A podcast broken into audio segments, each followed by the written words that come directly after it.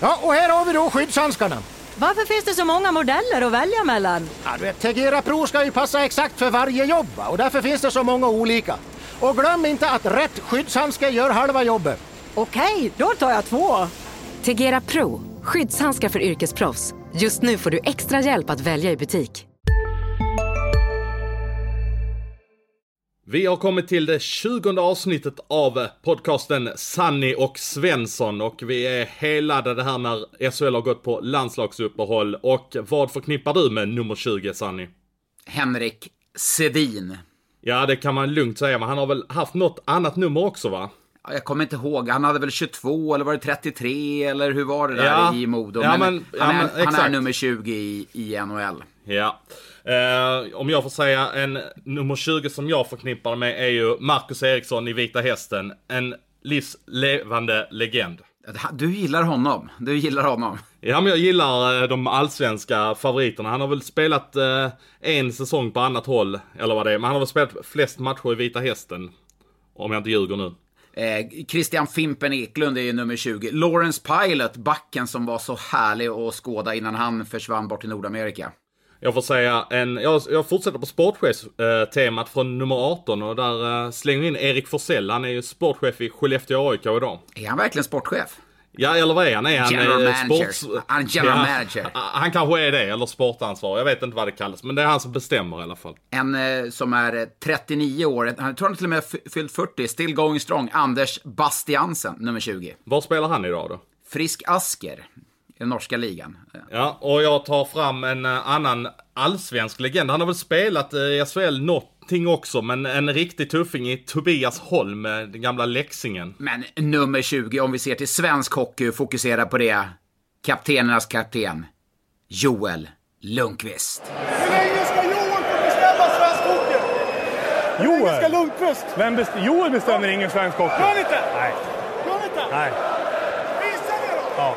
Ja, är det Joel som bestämmer i svensk hockey? Ja, så kanske det är. Men ja, vi har inte glömt att Henrik Zetterberg också spelar med nummer 20 på tröjan när han spelar i Timrå. Men vi väljer att förknippa honom med dubbelt upp, nummer 40 som han har haft i Detroit.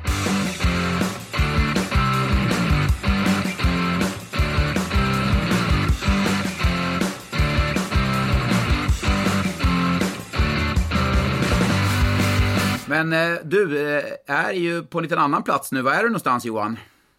Jag eh, har suttit och kört bil i 12 timmar upp till en stuga i Åre så att jag ska ge mig på att åka ut i skidbacken. Jag har bokat en skidlärare här under måndagen så att det blir väldigt speciellt. Jag ska säga det direkt också att vi spelar in detta tidigt söndag kväll så vi spelar in lite tidigare än vad vi brukar denna gången. Ja, det, det är väl typiskt. Det kommer väl smälla till tre nya tränare. Det kommer bli fem nya spelare som dunkar in vid tio ikväll. Så att det, ja, ni får hålla till godo med, med det här. Men du, är du, är du en skidåkare eller? Nej, det är jag inte. Jag, eh, jag är skåning så att eh, vi, åker, vi åker inte skidor i Skåne men eh, Nej men jag, det är väl lite så här på äldre dag som jag har kommit in i en skidåkarfamilj lite grann så Då får man väl testa det men det är ju så att det är ju inte som att lära sig cykla när man är fyra år och inte är rädd för någonting. Man är ju livrädd när man ställer sig i backen skulle jag säga. Men hur ser det ut då? Det, du är ute i skidbacken, eh, det smäller till i telefonen, du får ett tips.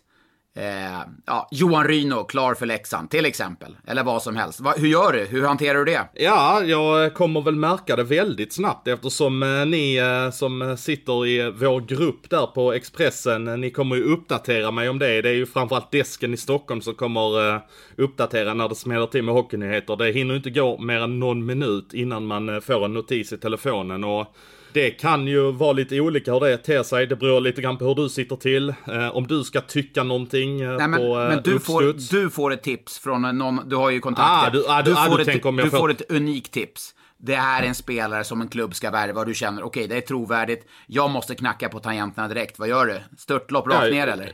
Ja, ja, ja, ja. lätt. Eh, jag kan faktiskt tänka mig att jag kommer ha, ehm, ha datorn eh, tillgänglig eh, i, i närheten faktiskt. När jag, eh, när jag, nej men alltså är det nyhetsläge så är det faktiskt eh, det kommer väl inte uppskattas så mycket av sällskapet men eh, man har gjort lite sådana tabbar förr och tyvärr så kommer man väl göra det igen. Jag har suttit på riktigt udda ställe och uppdaterat nyheter tidigare.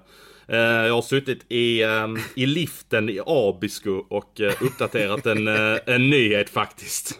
Ja, det är inte klokt. Det är inte klokt. Ja, ska nyheterna ut så ska de. Vi blickar mot SHL och kan ju konstatera att igår blir det då, lördag, så bottenlagen förlorade. Brynäs förlorade, Växjö förlorade, Linköping förlorade, Leksand förlorade och Oskarshamn förlorade. Känns ju som de är lite mer cementerade i botten där. Va, vad händer nu under uppehållet? Kommer det bli några förändringar? Typ som i eh, Oskarshamn? Eh, ja, alltså först och främst ska ju Rickard Palmberg in i Oskarshamn nu. Han har ju, eh, han kunde ju ansluta här den 1 februari. Han spelar väl inte matchen mot Rögle här, men eh, han kommer ju träna med laget och eh, slussas in och förmodligen spela på topp 6 i laget, för det är ju ändå en poängspelare. Och sen om man tittar på de andra lagen så, så tror jag att det kan komma hända en hel del på många håll och kanter. Eh, Växjö tror jag till exempel att de eh, säkert vill ha in någonting. Eh, kanske en back. Eh, Peter Andersson lite osäker hur han eh, kommer gå här resten av säsongen. Och i Leksand så tycker jag att det snurrar på lite mer än vanligt eh, i ryktesspridningen kring dem. Ja, vad har vi där då? För att vi spekulerar väl, jag spekulerar väl lite att Roger Melin inte kommer träna laget när, eh, när SHL startar igen om nio dagar. Ja, men det är väl nästan lite grann till att slå in en öppen dörr eh, utan att det är det, men eh, nu ligger de väldigt dåligt till och det känns som energin har försvunnit mer och mer och jag, jag får lite signaler så här på att Thomas Johansson känner tryck lite grann uppifrån. Det är ändå många som tycker och tänker i Leksand och kring Leksand och jag tror att eh, de är lite less på att, eh, att han har sånt förtroende för eh, Melin och eh, att det inte ger något resultat. Så att eh, det kan mycket väl vara så att det kommer högre uppifrån trots att man har varit väldigt tydliga med att eh, Thomas Johansson har det största förtroendet man kan tänka sig. Det, där, det är ju falangerna i Leksand. Det, det är ju många olika personer som tycker och tänker mycket där. Men jag tror, såg man när, senast när Leksand åker ut och man satt då på Perra Jonsson hela säsongen. Eh, jag tror att man ångrade sig i efterhand och tänkte nu när man, när man var i Hockeyallsvenskan, varför gjorde vi ingenting när vi hade möjligheten? Och jag tror Nej men drog- lite, lite så kan jag också tänka mig att, eh, att de kan blicka tillbaka till just det du pekar på där. Men att sitta där då med Roger Melin, alltså, det handlar inte om att Roger är en dålig tränare, men har man förlorat 27 av 38 matcher, då är det klart att det tär på energin. Och var ska Ja, han men- hämta energi någonstans? Nej men det var ju redan i tidigt i höstas som han i stort sett signalerade att det är tur att man ska sluta med den här skiten och, eh, och vi har ju haft uppgifter här på eh, i veckan att, eh, att han har ställt sin plats till förfogande men att Thomas Johansson verkligen vill ha kvar honom. Men, men hur långt kan det gå? Och, och jag hör uppgifter om att det kan vara Challe Karlberg som ska ner och ställa sig i båset. Han är väl juniortränare idag. Ja, Mikael Karlberg, gamla storspelaren där. Precis, och sen har du ju eh, Uffe Samuelsson, eh, har det varit snack om också. Per-Erik Eklund har det ryktats om också. Eh, jobbar väl idag som NHL-scout.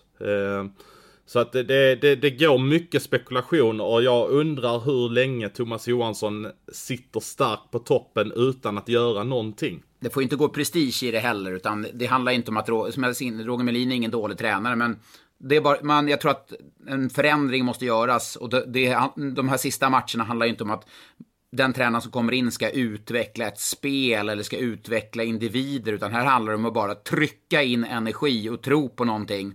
Eh, därför, där, av den anledningen så är min bestämda uppfattning att det kommer ske någonting i Leksand. Eh, Borde inte Uffe Samuelsson vara den som Tänk, har vore- det? Absolut. Och man tanke på Leksand hur, ja men man spelar ju väldigt snällt i det fysiska spelet, man är inte speciellt jobbig att möta i det hänseendet. Defensiven är eh, givmild, det känns ju som saker som Uffe Samuelsson står för. Det är sånt som saknas i Leksand. Så det, det, had- ja, det är min bestämda uppfattning att det vore drömnamnet att få in. Men är det möjligt då? Ja, varför inte? Kom hit i tre månader. Han har ju ett jobb i Seattle här, är det va, som laget som kommer in i NHL. Och ja, varför skulle det skulle väl inte vara någon omöjligt att komma in några månader och, och hjälpa ändå klubben i hans hjärta får man väl ändå säga att Leksand är.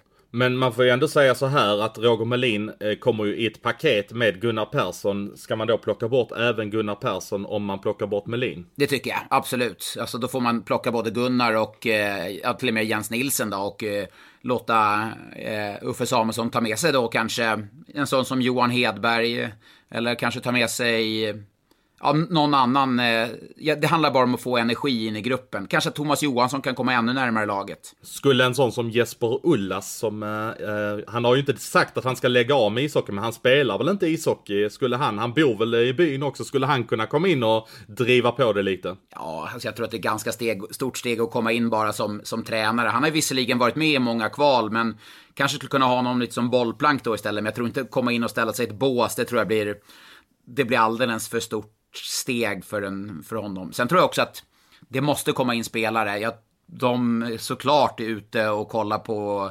värmningsfronten. Spencer Abbott var bänkad i, mot Frölunda senast, till exempel. Rivik Vad hände med Sanny Svensson-effekten då? Den är död. Den är död. Sanny Svensson-effekt. Jag vet inte. Den, han tog till sig den, levererade och så tyckte han att det, det här var ju lugnt så. Men vi har, jag har faktiskt fått meddelande om kan inte ni såga den här och den här spelaren? Så det har ju gett en effekt. jag läste faktiskt, eh, jag tjuvläste lite frågor här och jag fick, eh, jag såg frågan där med att eh, det var någon som verkligen bad om att nu, nu måste ni såga Gynge och Emil Pettersson så det händer någonting och jag skrattar som tusan alltså. Men det, det skulle vi väl kunna bjuda på. Till att börja med så måste man ju splitta på den duon. Nu har ju Växjö jag menar, förlora båda matcherna den här veckan mot Luleå stort, mot HV71 stort och det var ju, jag menar, såg du det 3-0 målet HV71 gjorde? Eh, nej, jag har inte sett det. Jag, nej, så, alltså såg det... det. Jag satt i bilen och körde till Åre då. Ja, just det. Ja, det, är, det är nästan den ultimata eh, liksom, förödmjukelsen, hur man spelar bort dem och, och Sandin där, Linus Sandin tar emot den, lägger över på backen och in i öppet mål. Men eh, på, gå tillbaka till Gynge och Emil Pettersson så börjar med att sära på dem. För de, de levererar inte tillsammans. Då får man helt enkelt splitta på dem. Eh, sen Växjö är ju en, det är ju en historia i sig. Jag, jag, blir inte riktigt klok på det där laget ska jag säga. Nej, det har, eh, man har trott någonting att ja, men det kommer vända och det, men de är ju verkligen cementerade och nu är det ju, det är ju en kamp om de verkligen ska komma till slutspel. Men jag säger det eftersom inte du sa det. Rickard Gynge och Emil Pettersson, ni har varit helt värdelösa. Oh, ja, nej. ja, nej, men det är bra. Nu är det, får du bevisa efter landslagsuppehåll om de kommer tillbaka. Då ska man ju veta också att Emil Pettersson hade jag inför säsongen som en av toppvärvningarna i hela serien. Eh, och det är klart att han har levererat för dåligt för, för lönekuvertet och förväntad nivå, så är det. Men om vi blickar tillbaka till Leksand, en som inte har levererat i eh, Färjestad enligt vad lönekuvertet anger är ju Johan Ryno och det surras jättemycket nu om en äh, återkomst till Leksand. Jag vet inte om det är folk som lägger ihop ett plus ett för att han har varit i Leksand tidigare och för att de ser att han har varit bänkad, eller inte ens bänkad, han har varit på, läkt, på läktaren i två matcher här med Färjestad. Eh, så kanske man lägger ihop att han, eh, att han ska till Leksand. Det är ju till och med folk som sagt att de har sett honom i Leksand och då spetsar man till det eftersom han faktiskt var och såg eh, Färjestad-Örebro på plats. Eh, men eh, skulle det kunna ske om du får spekulera helt fritt? Ja, varför inte? För det det, det handlar om det är bara att man tar över Johan Rynos kontrakt de sista månaderna. Eh, och det är ju en chansning som, som inte behöver bli så kostsam med tanke på att Johan Ryno har en uppsida. Och det bör man inte se längre tillbaka än till början av den här säsongen, där han faktiskt var, spelade väldigt bra för Färjestad. Så det är inte en spelare som var bra för tre, fyra år sedan, utan det är några månader sedan. Sen har ju Johan Ryno med hans stora, långa kropp när han inte har något självförtroende, han ser sävlig ut, då kan han se riktigt, riktigt dålig ut. Men när han har självförtroende, han vågar slå de här passningarna, då är det en som kan avgöra matcher nästan på egen hand.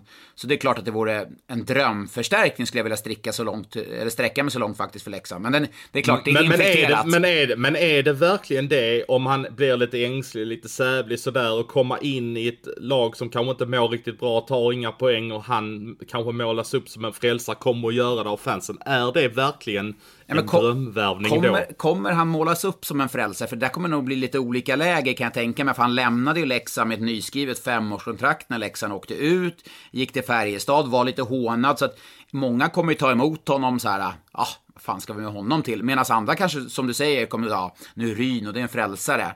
Men jag tror att förväntningarna kommer inte vara superhöga på honom. Alltså med tanke på hur han har levererat på slutet så tror jag inte de kommer vara jättehöga.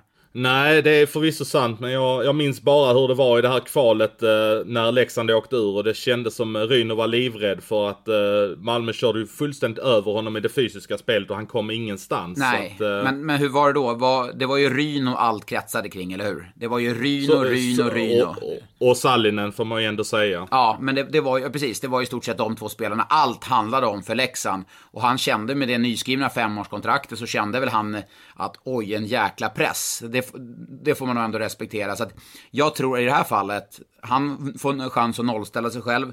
Han är fortfarande en bra spelare. Det var bara så, så sent som för några månader sedan han var bra. Så jag, jag, tror att det skulle vara en eh, bra värvning. Men jag tror inte man kan nöja sig med bara en värvning.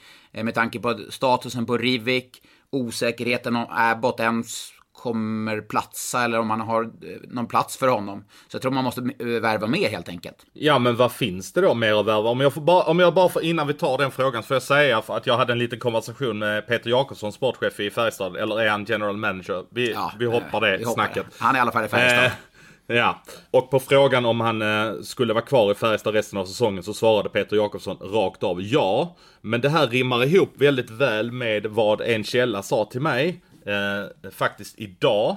Eh, det var med Jakobsson pratade jag i eh, lördags. Eh, och eh, då, eh, då sa den här källan som ändå jag tycker har ganska bra insyn i Färjestad. Bollen kommer ligga hos Färjestad. Att eh, Ryno inte ser det som en omöjlighet att försvinna. För, för Ryno skulle det bli en möjlighet faktiskt att eh, spela till sig ett avtal nästa säsong också eftersom han inte har något jobb nästa säsong. Ja, det är ju sant. Men samtidigt får man in Färjestad, om du ser hur det laget var byggt inför säsongen. Så var ju Ville Leskinen var ju en, en forward för topp 6. Mikael Lindqvist var en eh, forward för topp 6. Johan Ryno var en forward för topp 6, eller hur? Ja. Nu har man tagit bort då, eh, Leskinen har man tagit bort, Lindqvist är skadad. Tar man bort Ryno också, då tar man bort tre stycken som var tänkt för första kedjan kan man ändå säga, eller första två kedjorna. Utan, jo, att, men, jo, utan jo, att ersätta ju, dem. Du måste jo, men det är ju... Precis. Det är ju faktiskt så att, det är ju så att man har ju ändå gjort exempelvis Marcus Nilsson. Rent lönemässigt så var ju inte han tilltänkt för att vara poängmaskin i Färjestad utan det var han kanske tilltänkt för en tredje kedja. Ja, det kan man ju vrida och vända på, absolut. Men samtidigt så tror jag att Färjestad, ska de släppa Johan Ryno så måste de ha en ny spelare. Och då, jag tror inte att det hade ju kunnat varit så här, ska de trada, byta då Spencer Abbott mot Johan Ryno? Ja, det hade kunnat varit spännande. Alltså det hade väl kunnat varit ganska intressant med tanke på en eh, Spencer Abbott bredvid Marcus Nilsson och Gustav Rydahl. Då hade man kunnat, om man hade fått någonting tillbaka. Där sa du något riktigt intressant, för det, du har ju varit inne där lite grann tidigare på att Marcus Nilsson har ju alltid presterat som bäst när han haft en rightare bredvid sig. Ja, och eh, Viksten har gjort det jättebra, men då kan ju Viksten också få en annan roll i, i då en, en andra, alltså en tredje kedja så att Viksten fyller ju ett, en, en annan roll där också. Så att jag tror inte Färjestad, förutsatt att man inte får hugg på någon annan spelare, då tror inte jag man släpper Johan Ryno. Så att där din källa som säger att bollen ligger hos Färjestad, det, det är jag helt säker på. Hade Johan Ryno fått bestämma så tror jag han hade velat lämna redan nu. Ja, men det tror jag också. Men vi får helt enkelt se vad som händer. Kanske är det så att när den här podden släpps under måndagsmorgonen så kanske något har hänt, det vet man inte. Det är lite annorlunda inspelning det här. Och ja. att vi sitter lite grann innan, men vi får se. Ja. Men du, vi, jag får återkoppla till frågan jag ställde som jag avbröt själv innan du hann svara på den. Eh, som gällde vad det kan tänkas finnas för Leksand eftersom du var inne på att de behöver mer än en Johan Ryn. Och vad, vad finns det? Jag menar marknaden säger alla att den är tvärdöd ju. Ja men det är, det är ju du som ska berätta för mig vad som finns, inte tvärtom. Jag kan berätta i så fall om de värvar en spelare vad den ska, vad den ska göra eller inte göra. Men ge mig något namn istället. Ja, nej men alltså Leksand var ju i Finland som jag var inne på förra veckan och jag, jag vet ju att de till exempel har tittat på den här Chris de Sosa som eh, sprutade in poäng i Österrike förra säsongen. Jag vet att Rögle tittade på honom och faktiskt träffade honom eh, eh förra säsongen också. Men eh, att det inte har blivit någonting där. Eh, det, alltså de tittar ju ändå på poängspelare så det är ju spelare som de vill se högt upp i laget. Men Chris de Sosa, det är, det är ett coolt namn. Ja, det får man säga. Vad, vad ska man säga att det låter som? Chris de Souza. Han har gjort 19 mål i år i finska ligan, så det, det borde rimligtvis vara en spelare som ska göra mål. Men ja, det, kommer, det för mig osynkt, osökt in på coola hockeynamn. Ja, Chris de Souza hade man ju velat haft i sitt lag. Jag har två, Ja. två namn som sticker ut som jag alltid tänkte på när jag, när jag spelade. Det fanns en för många år sedan, en, en kanadensare som hette Loney Bahones. Ja, det, det, det låter som han kan vara släkting med den amerikanska fotbollsspelaren Marcelo Balboa. Marcelo Balboa och Pat Falloon. Det var, han, han var ett första val för San Jose. Jag tror det var San Joses första val någonsin. Pat Falloon, det är coola namn. Men ett namn som ändå jag tycker har varit coolt i SHL var ju Modo och Malmöspelaren Xavier Magic. Oh, alltså. Kommer du ihåg honom? Ja, absolut. Det, det, ja, det var ju snyggt. Det var, det var bra namn. Men det är liksom så här... Nummer åtta, Sanny Lindström. Det låter så här töntigt. Number, number Nej, eight, nej. Chris de Sousa! Men speakern i Karlstad kan ju göra coola namn av ingenting ju. Men du, eh, Chris de Sousa, blir det någonting i Leksand eller vad? Hittade de någonting i, när de var i Finland? Nej, de, eh, de hade åkt dit och de, eh, jag har fått signaler på att de verkligen har dammsugit Finland utan att få någon riktig träff. Men det kan ju såklart ske förändringar och de känner att de vill ha in kroppar i truppen som har blivit så populärt att säga nu för tiden. Kroppar i truppen, ja det är bra. Ja, men jag, jag håller i tummarna att Chris de Sousa, eh, att han oavsett var han landar i SHL så, så det är en spelare jag bara, jag suktar efter de Sousa. Ja, men jag tycker vi håller oss kvar lite grann där vid bottenstriden, eller om man nu får kalla Brynäs för bottenstrid. De är ju ändå på nedre halvan och slåss någonstans där kring strecken på nedre delen av tabellen. Och jag, jag, jag sa ju faktiskt att eh, Brynäs skulle kolla Simon Bertilsson i eh, förra poddavsnittet och eh, där har jag kollat upp lite grann mer kring Bertilsson och ja, det stämmer ju att de har kollat Bertilsson, men jag har också fått signaler på att Bertilsson inte känner sig tillräckligt fräsch för att eh, ta sig an eh, uppdraget att komma hem redan nu, utan han har varit igång. KHL-lagen startar ju jättetidigt och eh, han har haft en väldigt lång säsong, spelat mycket matcher, att eh, att han inte känner sig fräsch nog för att komma hem till Brynäs. Det var signalen jag fick i veckan i alla fall. Ja, men det signalerar ju ändå någonstans att Brynäs är rätt aktiva på marknaden och tittar eh, både forward och eh, backsidan eh, såklart. Och nu när man fick Marcus Ersson skadad, det var, nej, då blir, när man såg det där, Jakob Josefsson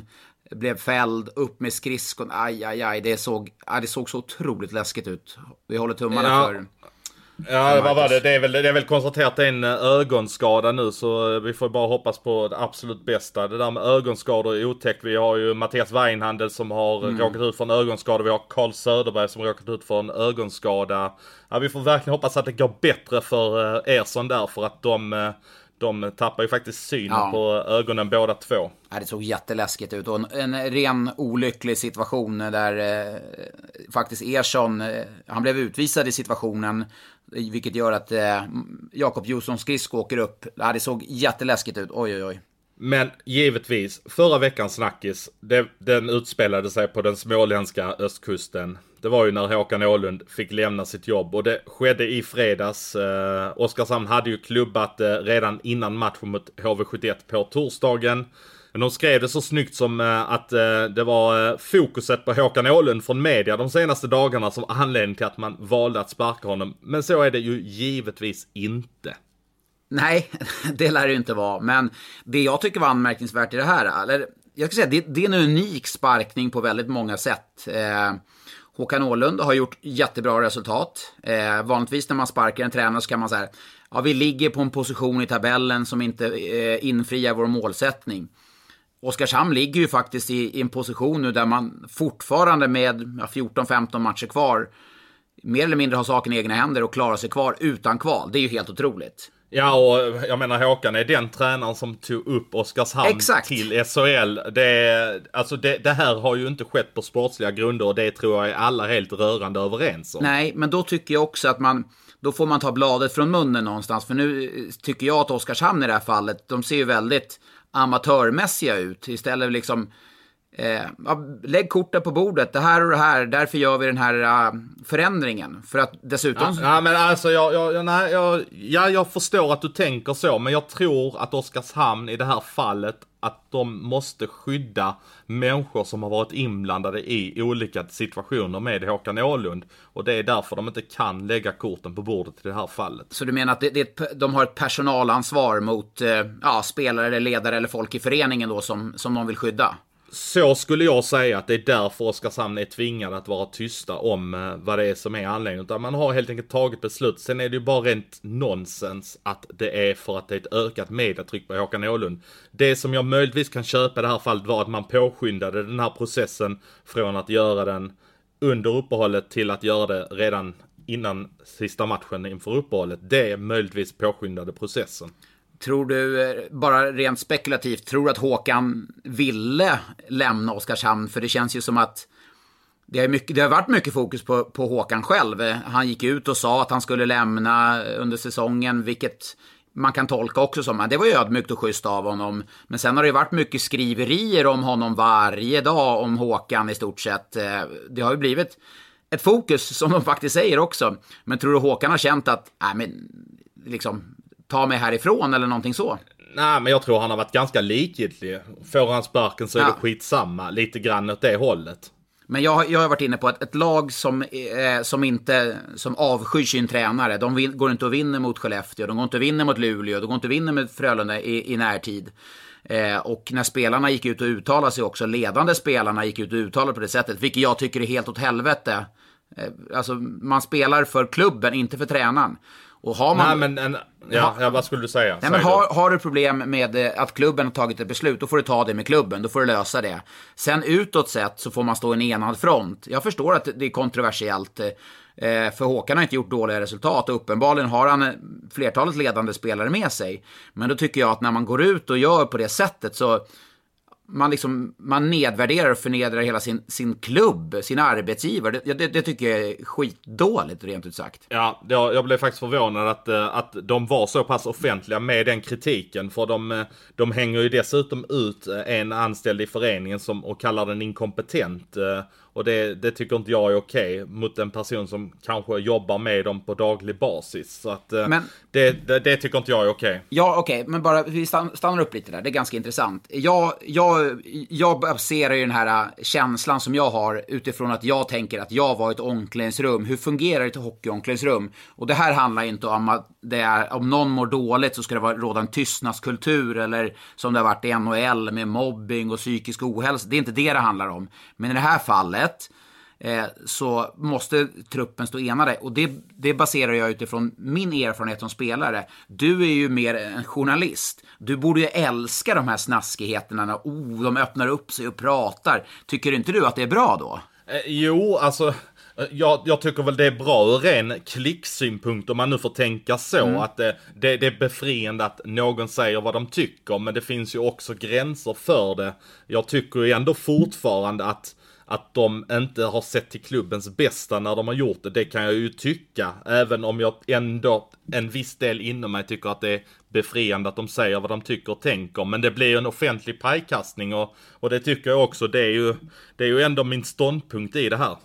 Ja, nej, jag tycker att eh, det känns som en Oskarshamn, en liten förening i SHL. Och det märker ju liksom i det här fallet ganska oproffsigt, som jag tycker mycket har varit skött. Du skulle aldrig se de här sakerna i Djurgården, Luleå, Frölunda. Alltså, det skulle, det skulle aldrig spelarna uttala på det, på det här sättet i, i de lagen.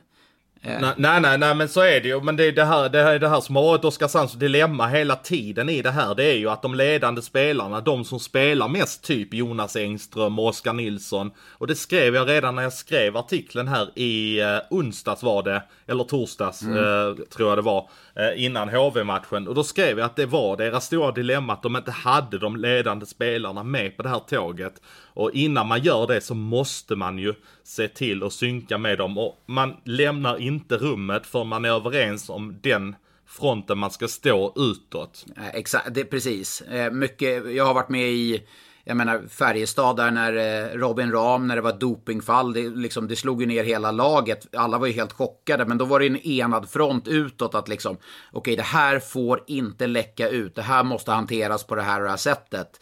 Och då löste man det och på det sättet så växte en grupp samman också. Eh, vi tog ju avstånd från det som Robin hade gjort och vi tog ju avstånd också från Robin eh, lite som person eftersom han, han försvann ifrån laget eh, tämligen omgående.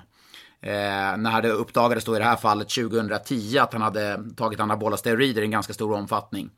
Eh, med det sagt så är det också det händer inte de här storklubbarna. Du hanterar saker internt. Och sen utåt sett så är du enade. Och där i Oskarshamn har ju visat prov på ja, väldigt amatörmässigt och spelarna där är ju... Ja, det, jag tycker det är dåligt, dåligt faktiskt. Men en fråga man faktiskt kan ställa sig är ju de allsvenska lagen, Modo och Björklöven går som tåget. Sitter de och gnuggar händerna när de ser vad som händer i Oskarshamn? Jag menar, Per Kente är ledare i Björklöven, sportchef Björn Hellkvist är tränare i Modo. Sitter de och myser åt, åt vad som händer i deras gamla klubb som de kanske kommer få möta framåt vårkanten? Myser är väl fel ord, men jag tror de, eh, de ser nog på med, jag ska inte säga med förvåning, men jag tror de också har, de har varit i Oskarshamn, men jag tror de känner att det här känns inte bra. Och indirekt så eh, i förlängning så är det någonting som skulle kunna gynna dem också. För är det så att, jag menar, du har ett splittrat lag, om inte de klarar att gå ihop som trupp när spelarna uttalats på det här sättet som de har gjort och pratar om att man har 18 av 22 spelare med sig. Ja, de här andra fyra då, är inte de en del av laget då? Eh, förstår vad jag menar?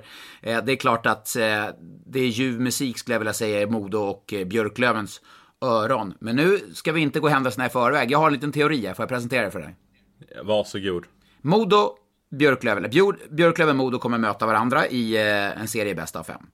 Det, det, är fullt rimligt att kunna spekulera att den matchserien kommer gå till fem matcher. Eller hur? Ja, så, så lär det ju bli. Så lär det bli. Eh, du har en sluts... Eller vad heter den där fortsättningsserien? Den, den, den, heter, den heter Slutspelsserien ja, och det är sista året den kommer att spelas. Du har en slutspelsserie sen där Timrå och Västerås, kanske Bofors eller, eller Karlskoga Södertälje, ja men du har några lag där som, som, kommer, som kommer gå in i den serien. Lek med tanken att Timrå får en ganska enkel resa i, form av eh, man tar några tidiga segrar, man har med sig extra poäng in i den serien. Får möta ett Modo som är, ja men du vet, gått fem rejäla tuffa slutspelsmatcher. Mm. Ja, alltså du vet, det är, det är ett ganska bra läge för, för Timrå då ingen, ingen press och alla tänker att Modo, det, Modo måste vinna, Modo måste vinna. Du har ändå den här derbykänslan, visserligen Modo två hemmamatcher i det bästa av tre. Men jag ska inte ropa hej för tidigt att det är det här laget som förlorar kommer gå vidare utifrån det. Så det blir grymt viktigt att vinna den hockeyallsvenska finalen. Ja men så har det ju faktiskt varit de andra åren att eh, laget som har studsat från eh, slutspelsserien, jag menar Leksand har tagit den vägen. Eh, är det, det är till och med två gånger som de har tagit den vägen. Eh, Eh, så att det är ju inte alls omöjligt att de, eh, att, de, eh, att de kommer omvägen så att säga. Den kan mycket väl visa sig vara bättre för gruppen att komma ihop sig på slutet så man känner sig som ett vinnande lag. Och lek med tanken att det skulle bli Timrå som, som spelar den matchen. Då har de... Har du också valt att bli egen? Då är det viktigt att skaffa en bra företagsförsäkring. Hos oss är alla småföretag stora och inga frågor för små. Swedeas företagsförsäkring är anpassad för mindre företag och täcker även sånt som din hemförsäkring inte täcker. Gå in på swedea.se företag och jämför själv.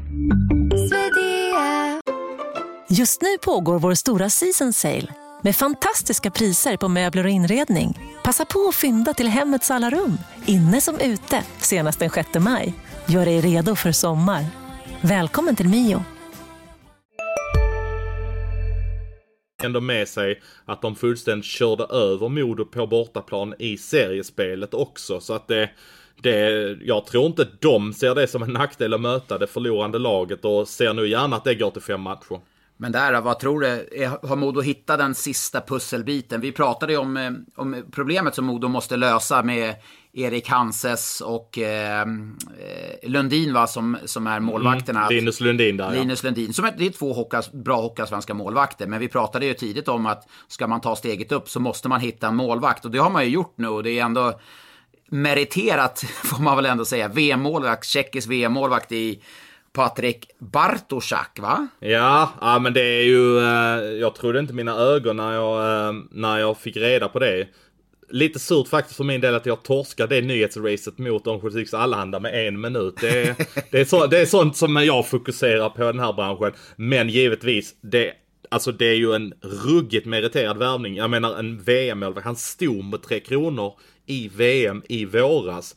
Det, ska, det där ska ju vara en, en målvakt som en, ett slutspelslag som vill gå långt i SM-slutspelet ska kunna värva in. Ja, nej, det är ju, man tänker liksom Roman Will som är jättebra i Rögle. Då är, då är det ju här är en bättre målvakt. än Roman Will med tanke på att han var med i det tjeckiska landslaget i VM i fjol och stod då premiären mot Sverige. Sen ska man också ha i beaktning, det måste man ändå säga, att det, det har inte varit helt enkel säsong för honom i år. Han har ju tagit time-out och varit på behandlingshem mm. och Jo, han har haft lite personliga problem där ja. Ja, exakt. Så det, det, är liksom inte bara bara att komma in och spela. Men potentialen eh, finns ju där. Då, duellen, Canada mot Bartoszak hette han va? Bartoszak ja. Bartoszak. Det, det, är en rätt bra målvaktsduell. Ja, det kan man lugnt säga. Kanada har ju varit grym över hela säsongen. Det är ju av många bra perkente så är det ju nog den bästa han har gjort denna säsongen i alla fall. Men du, det är mycket, vi pratar ju ofta, eh, podden pratar mycket om SHL och 15 februari, värvningar. Är det någon kapprustning som sker i Hockeyallsvenskan eh, med, med spelare? Ja, men du, det är ju bara att titta på vad Modo och Björklöven håller ja, på men, med. Ja, utöver det, utöver det att jag tänker, jag menar Timrå, ja, de har tagit in Valle Valtrom där, alltså, men är det, finns det, dels ekonomi, men är det någon lag som är ute och, och hugger på spelare? Ja, men en spelare som har varit här eh, lite på marknaden här var, är Filip Ahl som, eh, ja, han har väl gjort 40 poäng i BIK Karlskoga här ja. och eh, helt plötsligt försvann han från laget och eh, jag hör att han, eh, att han har hittat en ny allsvensk klubb eh, nu faktiskt. Så att han, jag hör att han är klar, ja, ja gissa på. är han klar för en allsvensk klubb säger du? Jajamän. Timrå? Nej. Det var många som faktiskt trodde att han ja. skulle gå till Timrå, men nej, han är inte klar till, Timrå. Han, han, kan inte gå till Västerås där från Karlskoga lite det var. Västerås säger jag. Nej, det är inte Västerås. Det är faktiskt Södertälje ja. som har uh, fått uh, honom på ett avtal som jag har förstått det. Och det är uh, lite intressant att han lämnar BIK Karlskoga där. det kändes ju inte som det var helt smärtfritt när han lämnade BIK. Nej, och tror, i det här fallet så tror jag väl kanske, det handlar inte precis som Håkan Hålund, tror jag inte handlar om sportliga prestationer på grund av att Filip, Filip A lämnar, utan jag tror ju helt enkelt gruppen kände att eh, vi blir, skulle kunna bli ett bättre lag utan Filip Ahl i, i, det fallet. Så att jag tror Södertälje får eh, att göra med, med Filip Ahl som är en jätteskicklig spelare, men han har också en personlighet och karaktär som, som man måste hantera. Som inte, jag tror inte, det är inte alltid helt enkelt, men klarar man att balansera Filip Ahl så får man faktiskt också en toppspelare. Att det blir en utmaning för sportchefen i Södertälje, Micke Samuelsson, att balansera och få ut max av Filip Ahl, för då, då är det som jag sa, toppspelare i, i Hockeyallsvenskan. Ja, men det är ju naturligtvis framförallt Dennis Bosic och eh, Niklas Falk som eh, kommer få hantera honom i det dagliga jobbet. Eh, och, eh, men kan de få in honom där och att han eh, levererar poäng så kan ju SSK bli ännu farligare än vad de faktiskt redan är. Jag skrev ganska tidigt att de kunde bli vårens lag och eh, de är ju uppe på topp 8 nu och jag tror eh, att de kan avancera något hack till. Jag tror inte de rör på Västerås eller Timrå eller BIK Karlskoga men de eh, kan kanske skaffa sig lite förutsättningar och kanske bygga lite på Filip Ahl som mm. Eh, kan komma in och få lite nytändning där. Ja men alltså man kan ju, Vita Hästen har ju 63 poäng, eh, Tim, eller Södertälje 60, tar sig förbi där, då är man ju, går man in som eh, fjärde lag i slutspelserien och det, större under har ju skett eh, än, än det, att man kan ta sig vidare därifrån. Så att, nej, spännande om, om de får ordning eller får, får ut max av Filip Ahl om vi säger så. Du Johan, eh, var det förra veckan eller förra, förra veckan du slog fast att det är bara tre lag som kan vinna SM-guld? Det var Luleå, det var Färjestad och Frölunda. Jag sa inte emot dig att någon av de tre lagen. Men HV71 Nej. som de har spelat nu, Djurgården, kan du räkna bort dem? Vill du lägga till något lag? Du har chansen nu. Har jag chansen att ändra mig? Ja, men det är ju aldrig fel att uh, kunna gardera sig lite. HV71 eh, tänker jag inte lägga till, men jag är beredd att lägga till Djurgården. För så bra som de har gått här de senaste veckorna så bara tyder allting på att de bara mer och mer och mer kommer få ihop det här. Och de har ju ett bra lag på pappret. Så om jag får eh, ändra mig lite, det är fegt, men jag får väl rätta upp dig till fyra stycken då. Mm. Ja, men jag, jag var ju faktiskt och gjorde Djurgården här mot eh, Frölunda i torsdags eh, på Hovet. Och jag varit jätteimponerad av, dels var det en bra match. Sen eh, vart jag grymt imponerad av Djurgården. Sättet man spelar, den farten som man återigen har i spelet. Jag tycker man har tyngre lag i år. Man, man är jobbigare att möta, klarar att låsa fast pucken i anfallszon. En sån som Patrik Berglund, jag tror knappt nämnde hans namn i sändningen eh, eller under matchen. Han gör i grunden en bra match. Men eh, han är, han är en del av ett eh, lagbygge som fungerar väldigt bra nu. Så att Djurgården definitivt ett av de eh, lagen som man ska räkna in där. Eh, Och där ser inte jag att ett lag som behöver värva så mycket heller. Vad betyder det att Olle Alsing eh, missar så mycket matcher som han kommer göra? Det är väl resten av grundserien han kommer bomma va? Ja, tungt såklart. Eh, Jag gillar Olle, han är en bra back och han och Tom Nilsson har ju varit superbra tillsammans. Men Djurgården har trots allt en bra backsida. Eh, Men en Olle Alsing i, i form är ju, får väl ändå säga, en, av, en toppback i serien. Så det är klart att det är enormt avbräck för dem. Men då slår vi fast att Djurgården kommer vara topp 6. Alltså det finns ju mycket vi har slagit fast den här säsongen som ändå har visat sig att det inte är så. Men på tal om att du såg en match i torsdags. Jag såg Skellefteå spela i Malmö i, eh, i torsdags. Och alltså jag har inte sett ett så uddlöst Skellefteå på många, många år.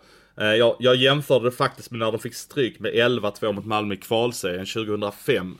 Jag tyckte Skellefteå var riktigt, riktigt dåliga. Och de hade förlor- det var ju fjärde raka torsken. Nu vann de ju mot Linköping men Alltså Skellefteå ser ju inte jag som ett lag som är på topp 6 så ojämna som de är. Nej, det, det, det är ju märkligt. För ett tag där så kändes det som att de var garanterade nästan topp 6. De bara vann och vann och Gustav Lindvall, ja men han släppte knappt in ett enda mål. Och du hade, även om inte Möller och Lindström levererade liksom på toppen då, så hade du Wingeli, Alvarez, Frödén, de här spelarna. Det kändes som att man har fått ett helt annat djup i laget.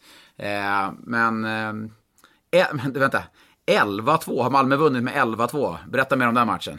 Det 11-2 är ju helt galet. Ja, jag, jag önskar att jag kunde berätta mer om den matchen faktiskt. Jag, jag var inte på plats på den matchen. Och det, det, det är helt sjukt faktiskt. Jag, jag, var inte på plats i en match i kvalserien som eh, Malmö spelade i början på 2000-talet. Och det kan man ju fråga sig varför jag inte Ja, var det ju. det vill jag gärna veta. Ja, det vill säkert många och det är väl inte mitt livs stoltaste ögonblick det där faktiskt. Eh, Jag var faktiskt avstängd. Från matchen? Jajamän. Som Jag, supporter? eh, Ja, exakt. Du var avstängd ja, det- av Malmö, alltså föreningen Malmö. ja, ja exakt. För Eh, att? Jag, nej, men jag, I matchen eh, innan så hade jag, hade jag varit lite, lite för arg på parkeringen efter matchen. Och Stanna faktiskt... vänta, stanna upp där. Vadå, hade, hade Malmö spelat match då och hade förlorat då tänker jag? Ja men exakt, exakt. Och de hade förlorat hemma mot... Mot Brynäs torskade de och den betydde ju jättemycket den matchen.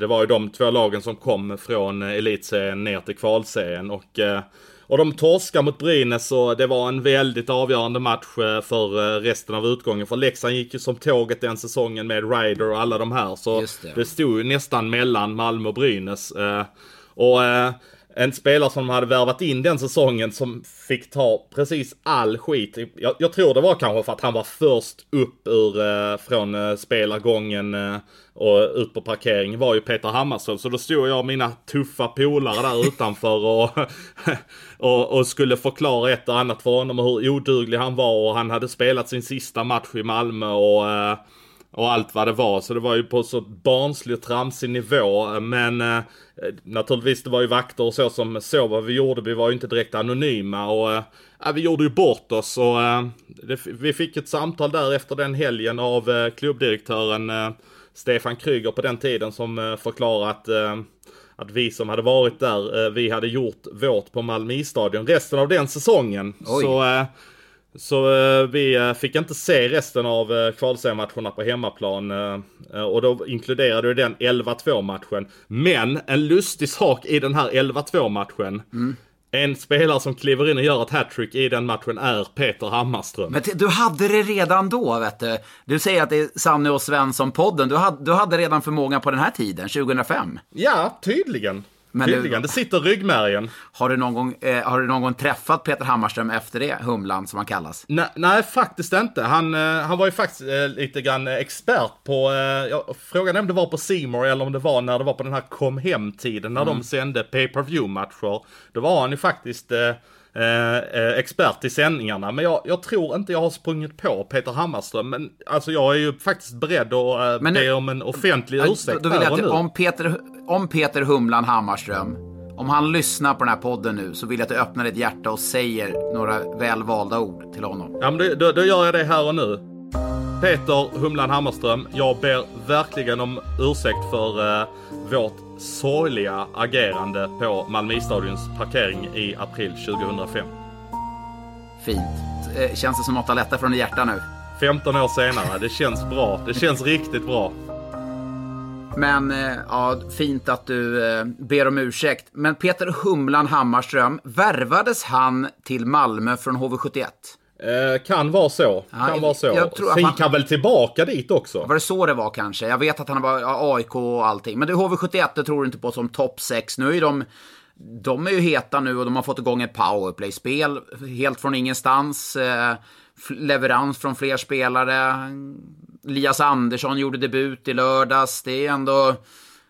Jag var inne på det sist. Den spelartruppen är ju inte gratis. Eh, du räknar bort dem helt. Räknar Inte helt, inte, men inte Nej, som en nej, guldkandidat. Eller, Eller ja, det, eller ja, det har jag gjort. Nu har jag ju bestämt mig för fyra lag, så nu har jag räknat bort dem helt från guldracet. Så det, det har jag, ja. Man har ju en bred trupp nu. Alltså man har ju en uppsjö med forward nu när Lias, Lias Andersson är med i laguppställningen. Och eh, nu har man ju spelat bra under den här perioden som eh, Anthony Camara, som jag tycker ändå kanske har varit en, en av de bästa spelarna i laget. Han, han har varit borta så har det är fler som har klivit fram för, eh, för HV71. Ja, han är väl intern poängkung i laget också till och med. Och, eh, alltså det, det är ju ett jättetufft jobb för tränarna att eh, plocka ut de 12 som ska spela. Och, eh, och vad jag hör så är ju Anthony Camara en spelare som HV vill fortsätta satsa på. Eh, jag hörde bara för några dagar sedan att han har skrivit nytt kontrakt med klubben till exempel. Så, som jag tror kommer, eh, kan komma att bli officiellt här lite senare. Så att det, det är ju en spelare som ska in i laget också utöver det. Ja, de, då känns det ju som att de inte behöver värva mer forwards nu i alla fall. Och back, det känns som ett lagbygge som faktiskt nu är klart, skulle jag vilja säga, när man värvar in Lias Andersson där som ändå är en, får vi säga, spets, spetsspelare. Ja, om de inte väljer att släppa någon spelare. För jag menar, Johan Jonsson har ju varit en vända i Oskarshamn och gjort det jättebra där. Tycker de så, och varit jättenöjda med det han har gjort. Så det skulle kunna vara en spelare som går ut på lån där. Om det nu finns en möjlighet att kunna plocka tillbaka honom senare om Oskarshamn har spelat klart. Men du, eh, du var ju i Malmö i lördags, Malmö mot Luleå. Och jag såg du skrev på Twitter va, att Malmö gjorde ingen dålig match. Men hur bra är Luleå, eller hur bra var Luleå? Alltså, de, det var ju inte så att det sprakade om Luleå, men de är ju så jäkla välorganiserade. De är ju så svåra att komma åt, de håller sina lag på utsidan. Sen så har de ju lite småspetsar här och var. Ursäkta uttrycket om jag kallar vissa spelare för småspetsar, men en sån som Einar Emanuelsson är ju ingen som någon nämner som en superspets i den här ligan. Men han är ändå jäkligt bra, det är en vass spelare. Där är liksom, det finns ju spelare i varenda kedja som är, som är riktigt bra. Jag, så, jag ser att eh, du gör ju det här hockeymagasinet eh, som Expressen delar ut. Och då ska man ju sätta getingar, och vi har varit inne på det tidigare, de här getingar, det, det engagerar folk. Jag såg när vi pratade om eh, en fråga här för någon vecka sedan så skrev, var det någon som skrev Johan, du satte tre getingar på Johanne Tyrvinen. Mm, ja, jag, ska, jag, ska, jag ska väl säga att det var, det var vår kollega Robin Lindgren faktiskt som satte tre getingar på Tyrväinen. Men jag höll ändå med Robin. Ja, jag- För vi ser, vi ser ju över dem tillsammans. Och, eh, jag gick lite grann på, om man tittar på sånt som Marco Antila, vad han ändå uträttade i SHL. Och han var ju en tongivande spelare i VM-laget. Eh, så då gick man lite grann på det. Han har aldrig spelat i SHL och det är en svår liga att spela i. Så av den anledningen. Men hade, jag, hade vi fått sätta betygen idag så hade vi givetvis satt ett högre betyg. Vad hade du, vad är det, det är fyra eller är han och nosar högre än så tycker du? Nej, jag tycker det är lite för få poäng. Alltså det är en enormt bra spelare. Eh, men jag tycker inte han är uppe på Lash och Jocke Lindström nivån som ändå jag tycker krävs för femmor. Jakob Josefsson. Det är ju på den nivå man behöver ligga.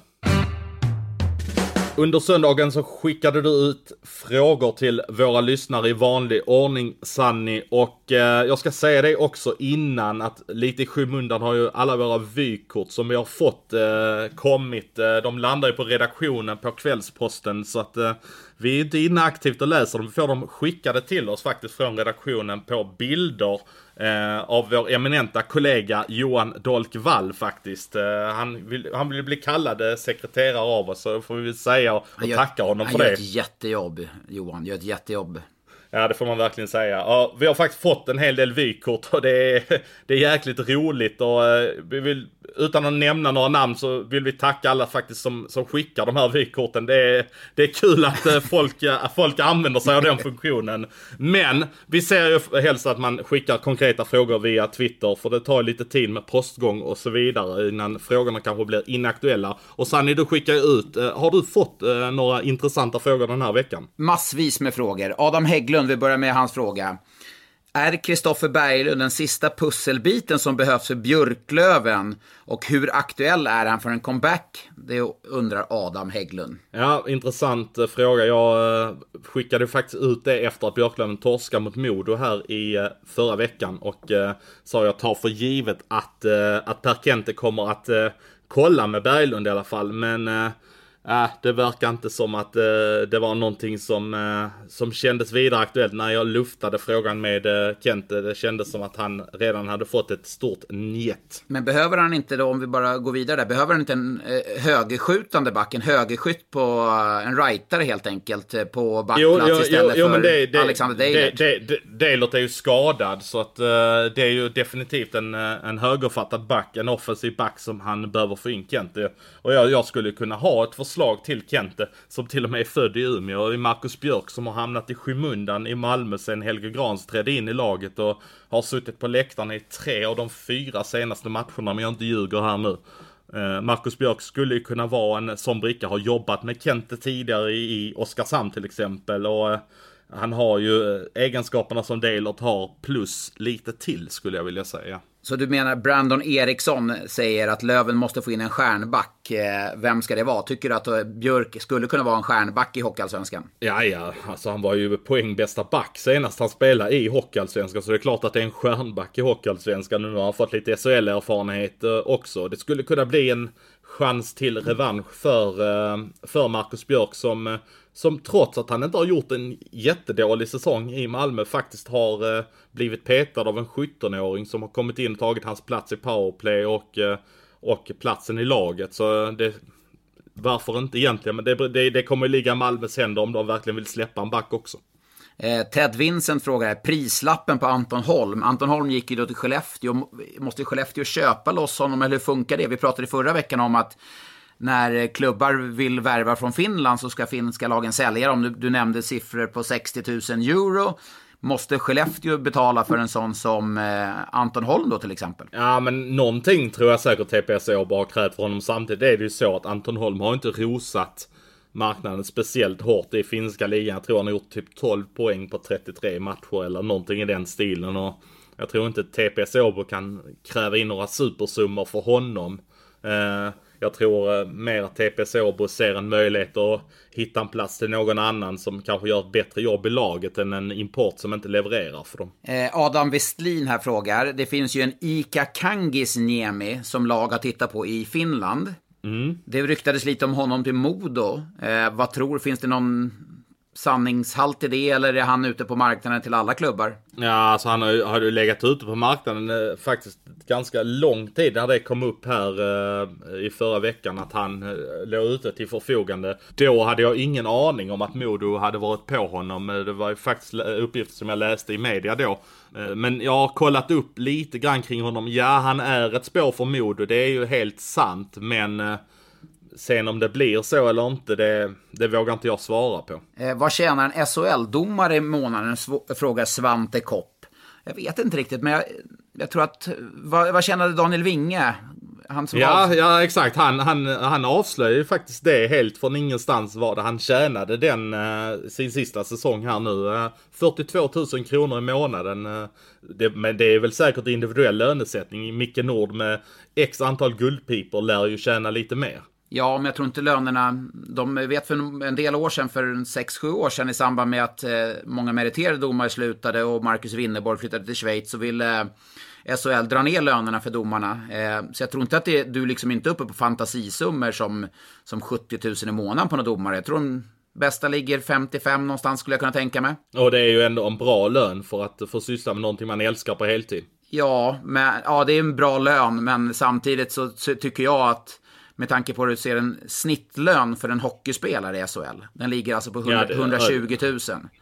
110 är det va? Nej, det var 100 nya siffror som kom ut här för någon vecka sedan. Så att snittlönen mm. ligger på 121 000. Jag, jag, ska inte helt ta gift på det. Men vi säger, vi säger mellan 110 och 120 000.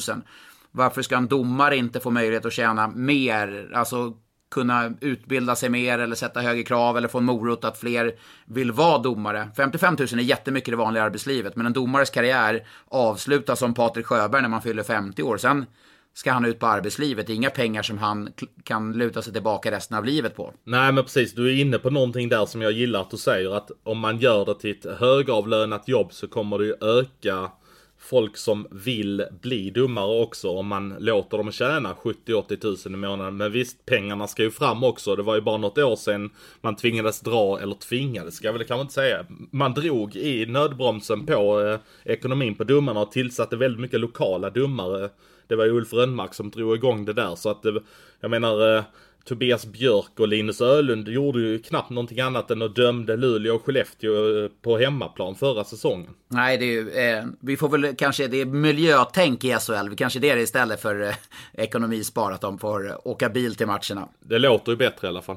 Men det är mycket, jättemycket frågor om Leksand, det har vi avhandlat. Det är jättemycket frågor om Oskarshamn, det har vi avhandlat. Men en fråga som vi inte har pratat så mycket om gällande Oskarshamn, de tog ju också in Perra Jonsson, Per-Erik Jonsson, den gamla guldmakaren från Karlstad, han som också tog upp Leksand och räddade kvar Modo.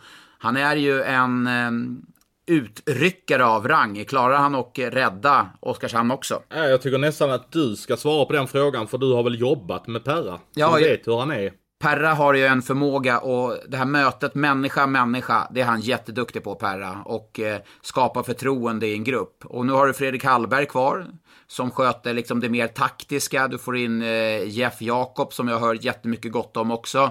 Så det är ju en tränarkonstellation som känns, ja, men den känns bra för den resten av den här säsongen.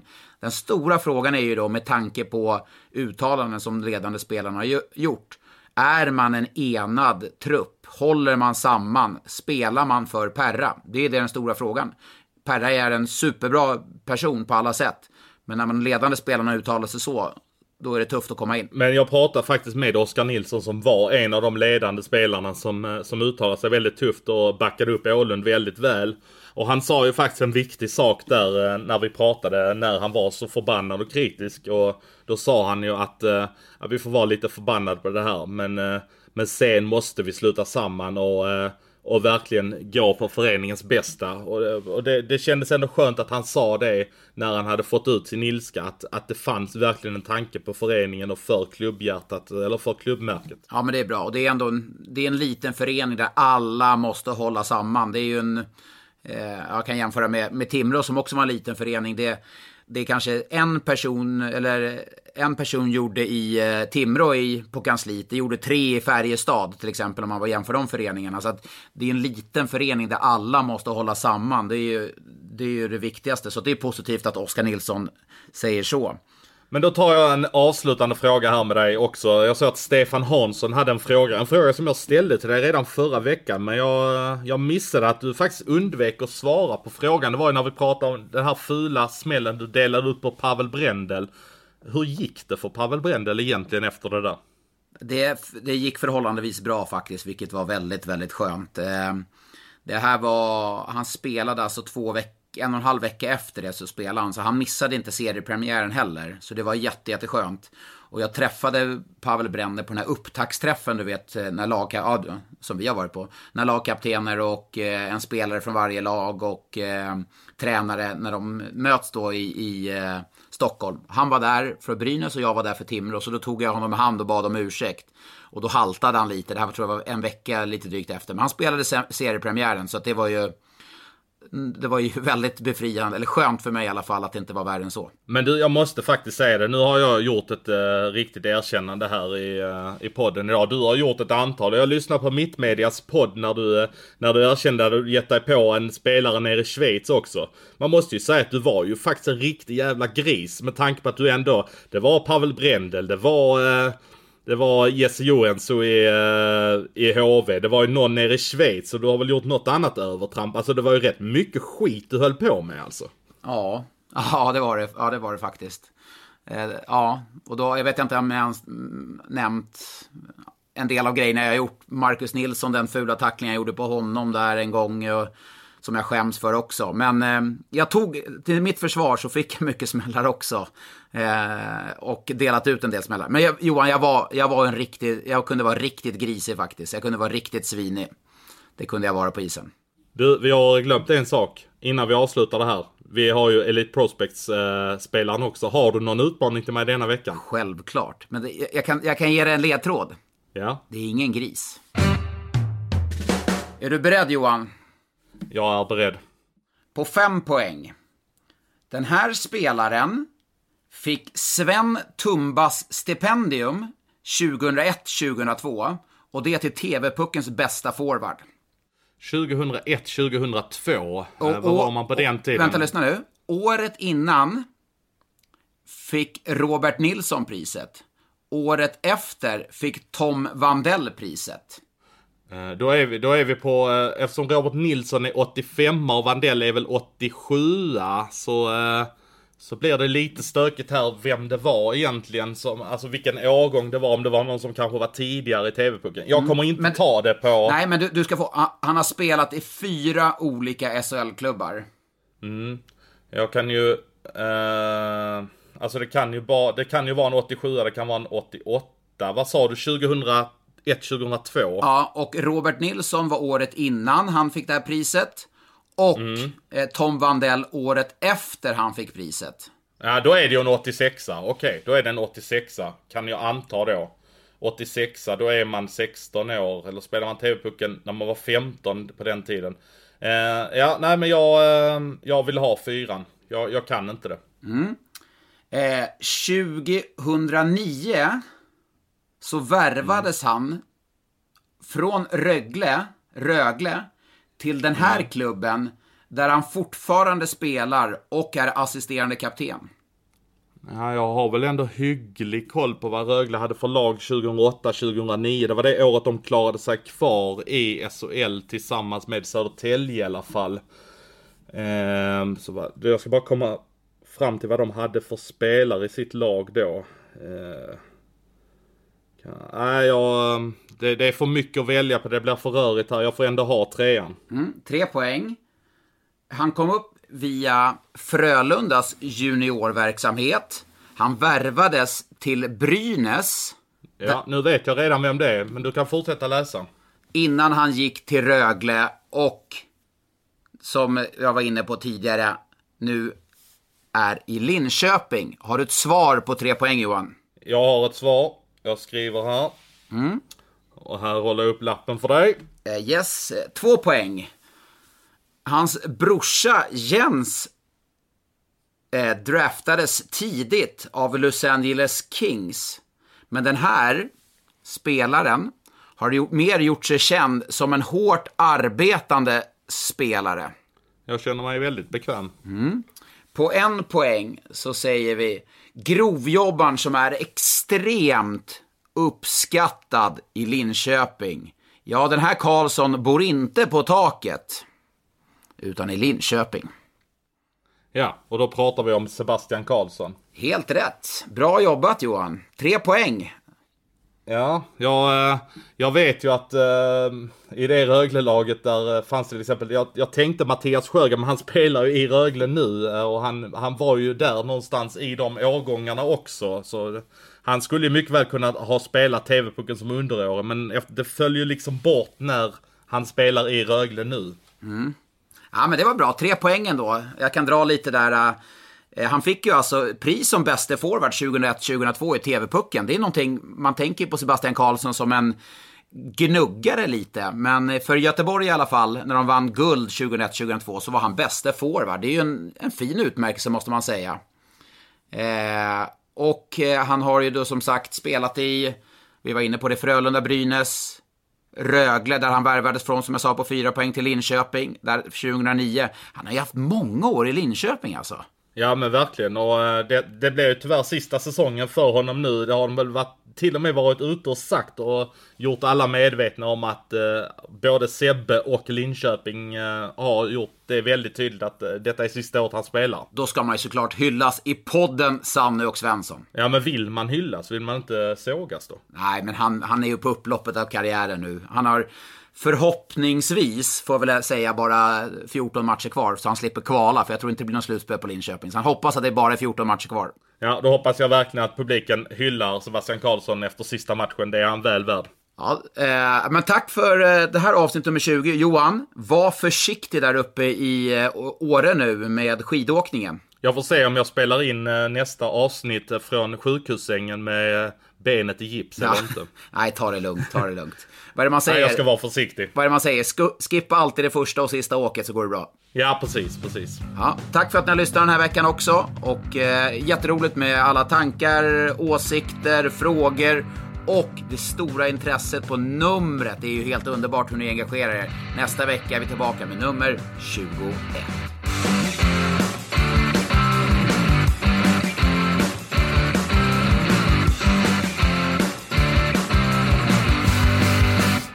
Du har lyssnat på en podcast från Expressen. Ansvarig utgivare är Klas Granström. Hej, Synoptik här. Visste du att solens UV-strålar kan vara skadliga och åldra dina ögon i förtid? Kom in till oss så hjälper vi dig att hitta rätt solglasögon som skyddar dina ögon. Välkommen till Synoptik. På Sveriges största jackpot-kasino går hypermiljonen på högvarv. Från Malmö i söder till Kiruna i norr har hypermiljonen genererat över 130 miljoner exklusivt till våra spelare.